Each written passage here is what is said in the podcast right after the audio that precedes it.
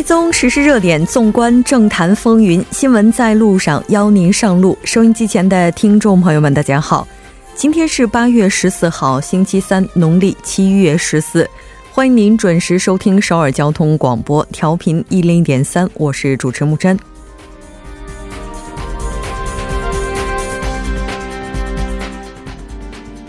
特朗普政府当地时间十三日决定推迟原定于下月开始对中国产品加征的关税。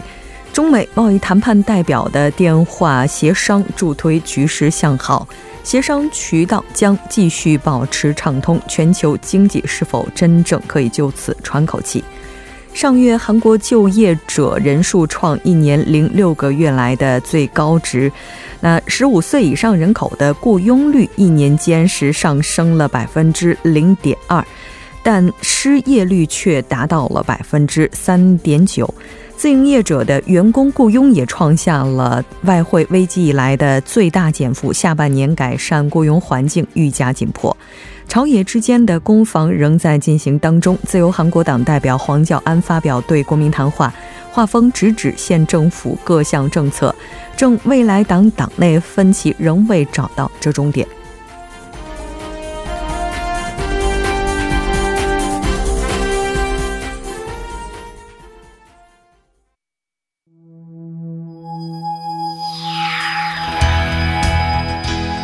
您正在收听的是 FM 一零一点三首尔交通广播新闻在路上。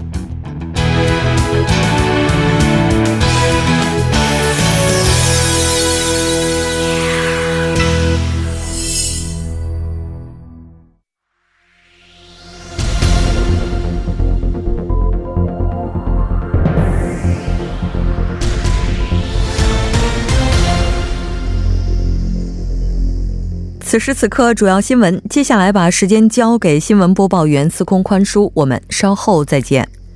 下面是本时段新闻：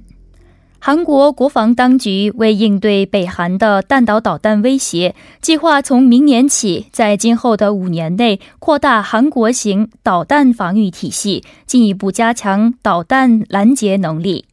据国防部的二零二零年至二零二四年国防中期计划。从明年开始，在今后的五年间，国防部将投入约两百九十九十点五万亿韩元的国防费，以履行国防中期计划。据分析，在即将迎接明年的国会议员选举和二零二二二年的战时作战控制权转换之际，公布本次国防中期计划的目的，可能在于消除国民对北核导弹威胁的不安心理。赛条消息：韩国政府十四号起就将日本移出出口白名单的战略物资进出口告示修订案公开征求意见，反馈时间截至九月三号，为期二十天的征集意见结束之后，修订案将经过审查，于九月份正式生效。产业部就此表示，针对有违多边机制原则的国家。韩国将会加强战略物资出口管理，决定将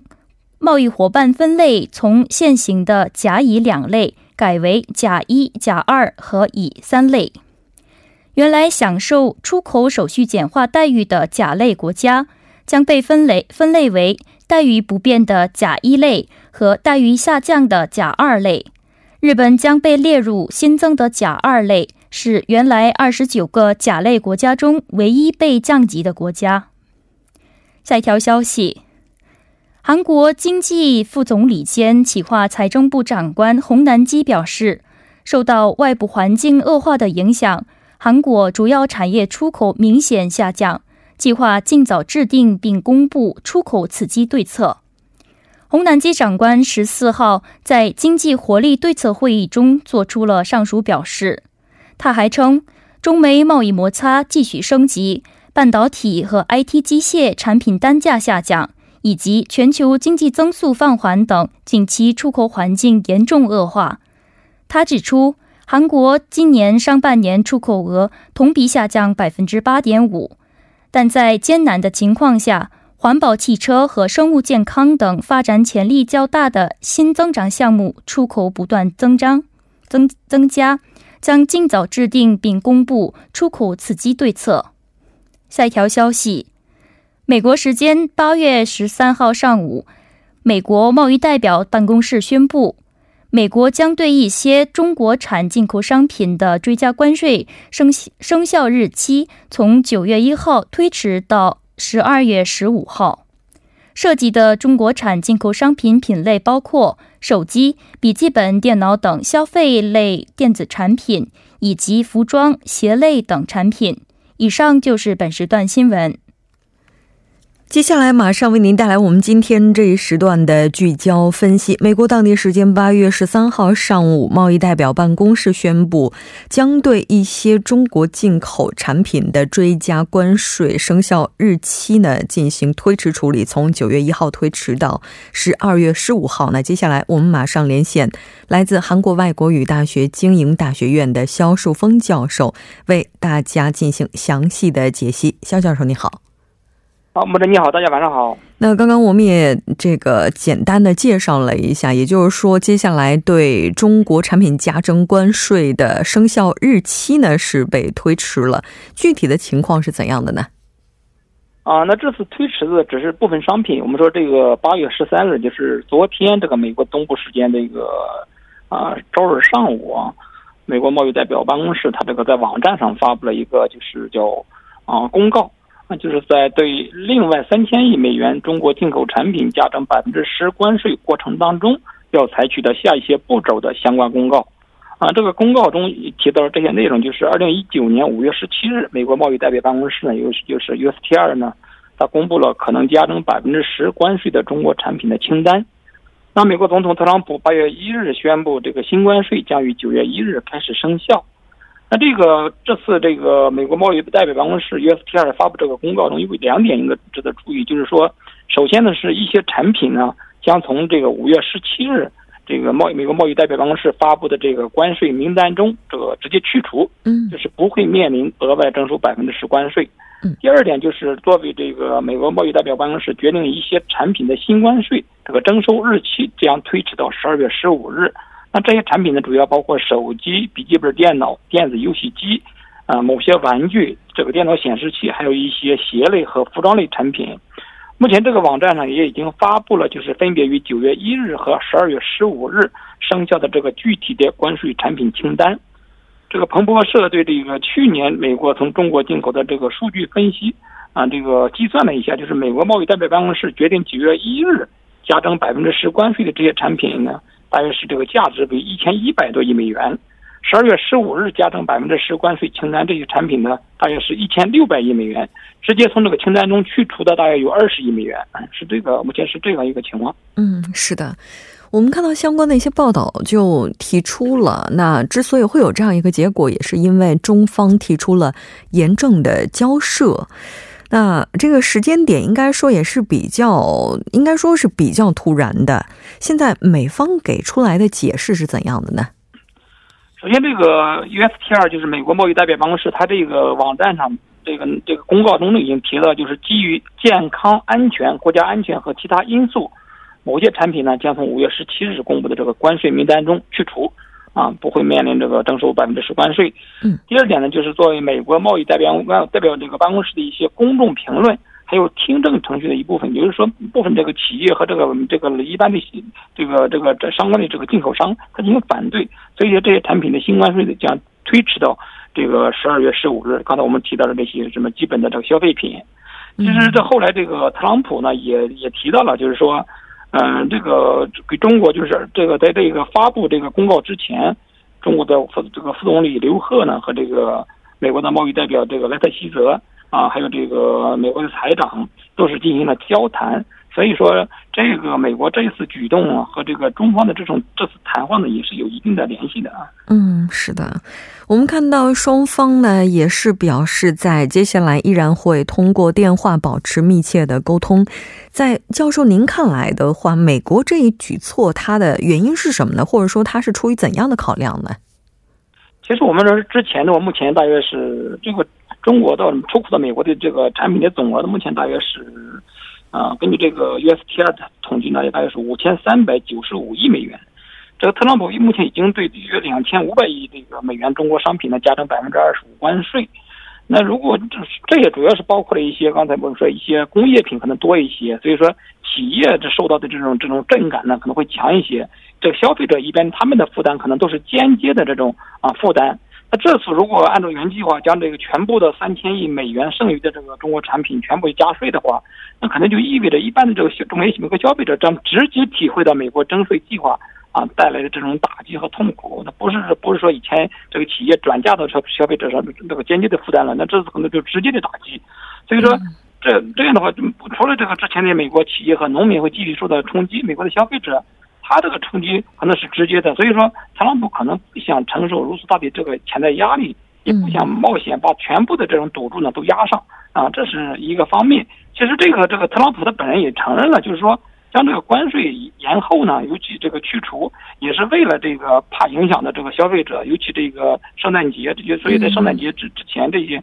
啊，这个延迟到圣诞节十二月十五日，所以也是避免对这个假日购物呢产生一些负面的影响。刚才我们说这个之前也提到，就是说这次呃中国这个这个这个美国是主动打的电话，这个跟这个中国中国双方代表呢也是进行谈话，所以说中国呢这个也是。呃，强烈的啊，就是美国这个加征关税计划进行了这个严正交涉。嗯，那这一方面也是美国啊考虑的一个部分，也想借此呢向中方啊释放一定的善意，可能也想继续有这个转折，继续与中国谈的这种想法啊，也也给自自己找一个台阶，也有可能是嗯，对。那如果要是按照目前的这个计划，就在推迟之前，从九月一号开始，基本上也差不多快要进入美国的圣诞季了。那在这个时候，我们都知道，这个圣诞季期间，对于西方国家来讲，它的采购量是非常大的，所以这一方面应该也算的是平息一部分的民怨了哈。但问题在于，我们看到它接下来要加征的产品，其中包括很多的智能设备。那其实这个对他自己本国而言，也是会造成非常大的损失。那这一举措，就像刚刚您提到的，我们也可以理解为说是美国在向中方释放一定的善意。那是不是也意味着说，中美贸易战在接下来会出现一些转折呢？啊，存在这种可能性。我们说，嗯。之前刚才我们也谈到，就是华盛华盛顿在做出这一决定之前，是主动和中方进行了这个通话，啊，这个进行了这个这个应该就就从这个特朗普的释放的一些这个呃这个信息来看，双方的谈话呢，啊说是非常融融洽的通话啊，这个氛围还是不错的，就是双方也是已经约定了在两周之内呢再次进行通话。所以说，我们是美国刚才说推迟这些部分产品的这个新关税，还有将一些部分产品剔除任务剔除的这个关税清单，可以说是一箭双雕，不但可以减少在美国国内面临的一些反对压力，还有这个来自消费者的一些压力，减轻消费者的一些痛苦，还可以给自己找一个台阶，继续和中方进行谈。所以，我认为这一举动至少能为中美双方的这种继续谈判呢。这个开启一个好的信号，但是呢，要看美国这个下一步的这个举动，具体的行动要怎么做，这个很重要，可能是。嗯，那现在中方的立场是怎样的呢？啊，目前我还没有看到这个中国的一些正式的表态，包括一些这个发言人呢，还有还没有没有正式的表态。不过中国之前已经多次的强调，就是说，你美方这个九月一日加征这个新关税计划是违背了这个中美元首这个之前。啊，啊这个大在大阪这个 G 二十期间达成的这种共识，是另一种的再一次的这个失信行为。就是说，你就是现在中中美之间这种经贸磋商缺乏这个信用，你没有了信用，这个磋商你就不可能顺利进行。所以说，这个信用可以说是一个经贸磋商的一个保障。那这次和这个双方的这种啊贸易代表这个进行谈话，所以说啊中方就美方这个九月一日，这中国加征关税也是进行了严正的交涉。所以说，目前中国可能更关心的是美国你下一步的行动啊！你要想继续和我谈，你就需要释放更多的善意啊！不要总是来来回回的反复啊！所以说，尤其你要你的这个尊重和这个这个基础很重要，这个双方那种信用和基础和尊重的基础，尤其要平等。这个这所以中方这个很关这种关切可能比多一些。目前我可能我们会稍后呢可能会看到中方的一些具体的这种回应。那应该说，美国这个善意也不是完全无故释放的。那我们也看到，特朗普同时向中方施压，希望中国在这个时间能够更多的去采购美国的农产品。那所以说，这一轮就看似是把矛盾的点向后进行推延了。但是接下来的走向，应该说还是充满着很多的未知。那教授，您对于未来中美之间贸易战的走向会怎样去预测呢？其实我们说特朗普，其实他考虑的问题非常的现实，而且美美国这次也是在这个采取这一举动之前，也是主动的和中国进行打电话，说明美国目前可能面临这种关税带来的这种巨大压力是非常巨大的。美国市场可能，呃，目前可能无法消化这些啊这些这个关税计划的带来的这种压力，所以说美国可能自身可能无法消化。另一方面，我认为这个中美谈谈打打也这么久了，美国在经过多次。啊，对中国进行极限施压，可能都没有奏效。在这种情况之下，美国可能会变得更加的理性一点。嗯，美国的经济形势和目前的这种市场状况呢，可能没有特朗普自己夸的那样令其满意。美国国内的面临的压力呢，我说啊，多么大，可能也是不言而喻的。所以说，可能美国也认识到打呢，只能是两败俱伤啊，不可能有这个胜者。双方的磋商，我我认为将有望继续前进。当然呢，磋商也需要一个，我刚才一直在强调，需要一个平等。相互尊重的这种基础啊，刚才说之间双方已经约定在两周呢再次进行这个通话，可能会继续为双方继续的这种谈判呢啊做一些更好的这种这种这种铺垫吧，可以说。嗯，是的。那我们也看到加征关税时间推迟之后，也是令股市包括整个金融市场呢也都是大震哈。当然，在稍后财经观察当中会为大家进行详细的解析。再次感谢肖教授，我们下期再见。大家下次再见。接下来马上为您带来我们今天的那关注一下这一时段的路况、交通以及气象信息。稍后为您带来财经观察。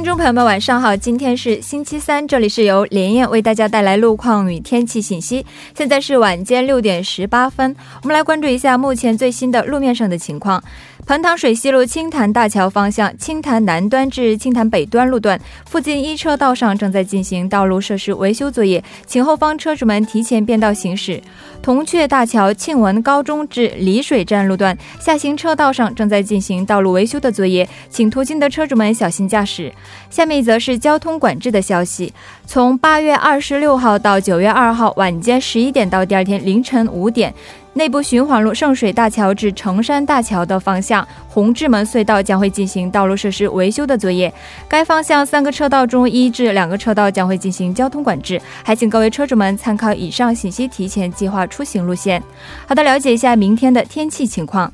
明天受到第十号台风罗莎的影响，全国大部分地区会有雨水天气，东海岸和庆尚海岸地区有强风伴有雷阵雨。目前该台风登陆于日本鹿儿岛东南部地区，以每小时十五公里的速度向西北方向移动。不过，明天台风将会经过东海岸地区，强度会逐渐减弱。早晚高温持续，光照强，空气湿度大，夜间的最低气温同样也居高不下，请各位听众朋友们做好防暑措施，注意健康管理。下雨天出行时能见度低，路面湿滑，车辆容易打滑，要小心驾驶。出门前要及时关注天气预报，提前做好预防准备。今天傍晚到夜间多云，最低气温二十九度，最大相对湿度百分之八十。明天白天多云有小雨，最高气温三十度，最小相对湿度百分之六十五。好的，以上就是这一时段的路况与天气信息，祝您出行平安，我们稍后再见。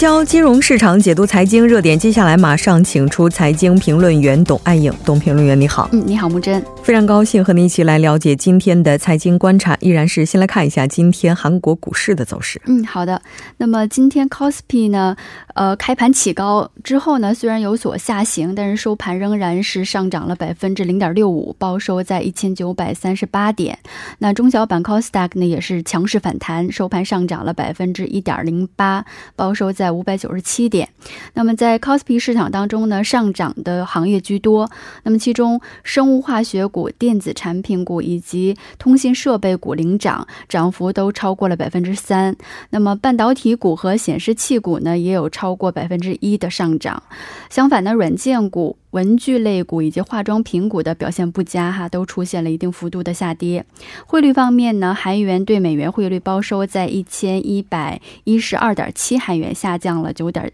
九点五韩元。嗯，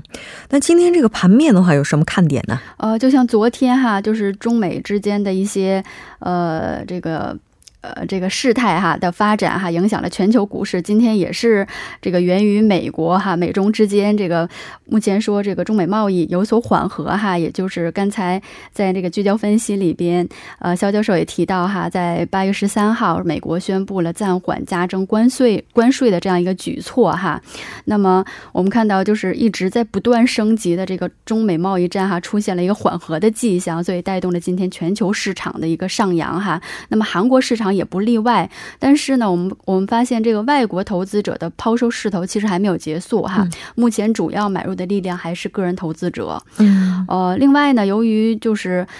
这个对中美贸易战缓和的这样一个市场期待，我们看到今天韩元对美元汇率这个下降的幅度也是非常大的哈。嗯嗯，下降了这个九点五韩元。嗯，那现在美国股市以及其他亚洲股市的具体表现怎么样呢？嗯，那么其实这个呃这一转变呢是这个。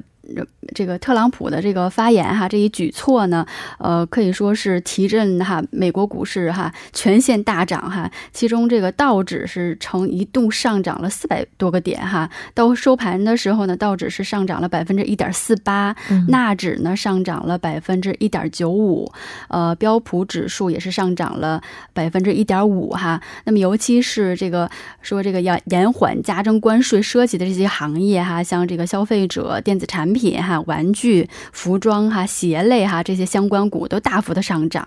那么美国科技巨头呢，像苹果、英特尔的股价分别上涨了百分之四点二和百分之二点七。那么此外呢，像这个呃体育用品巨头呃耐克和玩具制制造商孩之宝哈上分别上涨了百分之二点七和也都这个上涨幅度都超过百分之二哈，在百分之二三左右。那么包括这个电子产品。零售商哈叫呃 Best Buy 哈，它的股价上涨的就更多了哈，上涨了百分之六点五。所以从这个股市方面的情况哈，可以看出这个特朗普总统啊 此次这个暂缓加税的这个决定，其实大部还是出于对于减少对本国经济冲击的这样一个考量而做出的决定哈。那么至于这个中美哈能否成为一个中美之间的一个转折点哈，能否继续就是说变成改。这个由这个这个贸易战哈改成对话，或者是达成某种协议，我个人认为还是只是一个市场期待而已哈。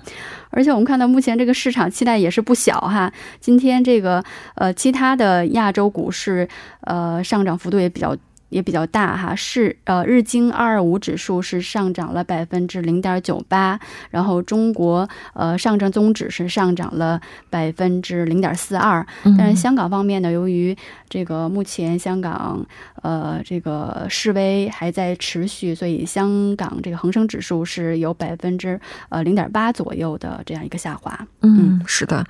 那应该说这一轮的话，就受到这个消息的影响，美股方面涨幅是更大的哈。是的，是的，嗯。那我们再来关注一下，上市法人提交半年报告书的期限是到今天。那交易所是透露有几家这个上市公司可能会面临退市风险，这情况是怎样的呢？嗯，那么根据这个韩国的资本市场法规定呢，上市公司应该在半年或者是季度结束后的四十五天内，就说提交呃半年度报告。所以到今天正好是这个四十五天哈，这个截止日。那么如果不能按期提交报告的话，那么按照 Costa 创业板的上市规定呢，这个呃上市公司哈就会被指定为这个管理类的这个项目哈。那么被指定管理类项目之后呢，如果下一次你你还没提交这个定期报告，或者是就是连续两次你没提提提交这个定期报告，或者是呢三年当中哈呃两年当中有三次哈没有提交定期报告的话呢，那么交易所就可以责令退市了。嗯，那么今年是一九年这个半年度报告提。提交的最后期限。那么目前呢，这个韩国交易所就透露呢，呃，根据这个此次半年报告的这个提交结果呢，可能发生退市风险的有三家公司哈，一家叫这个 Santec，还有这个 Fusion Data，还有 IM Tech 这三家公司。那么这些公司呢，都是呃由于没有定期能。这个提交这个定期报告，或者是资本蚕食的这个现象比较严重哈，被。被指定为这个管理项目哈，那么如果这根据此次这个呃半年报提交之后的情况来看呢，如果这个呃这个理由还不能被解除的话呢，可能会被中被最终指定为这个这个退市的这个程序哈。那么其中这个三 tag 这家公司呢，它就今年一季度它就没有提交